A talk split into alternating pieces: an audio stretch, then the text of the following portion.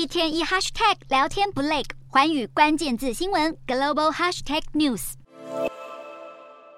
紧邻乌克兰西南方的国家摩尔多瓦，最近受到来自俄罗斯的威胁，而且压力日益加剧。十四日，摩尔多瓦政府突然以确保民航飞行安全为由，关闭领空将近四个小时。虽然具体原因尚未公开，但摩尔多瓦总统桑杜稍早曾经表示，俄国密谋派人潜入摩尔多瓦，煽动亲俄派进行暴力示威，也让摩尔多瓦忽然关闭领空的动作更起人疑窦。虽然俄国否认了这项指控，但两国关系的再次恶化也受到了美国的关注。摩尔多瓦是一个以农业为主要经济来源的国家，由于工业基础较为薄弱，因此至今在欧洲依然是相对贫困的国家。国内甚至存在严重的人口贩卖问题。而在政治方面，摩尔多瓦当局主要分裂成亲俄和亲欧盟两个派别。因此，即使摩尔多瓦当当局积极寻求加入欧盟的机会，过程仍是饱受阻碍，前景可说是相当不乐观。事实上，除了摩尔多瓦之外，在乌克兰众多邻国之中，还有一个和摩尔多瓦一样不属于北约成员国，却多次为乌克兰挺身而出。这个国家就是与我们台湾关系也十分友好的斯洛伐克。即使没有国际组织当靠山，又与战火下的乌克兰接壤，斯洛伐克及摩尔多瓦仍然选择为民主正义付出心力，让处于黑暗中的乌克兰民众早日看见曙光。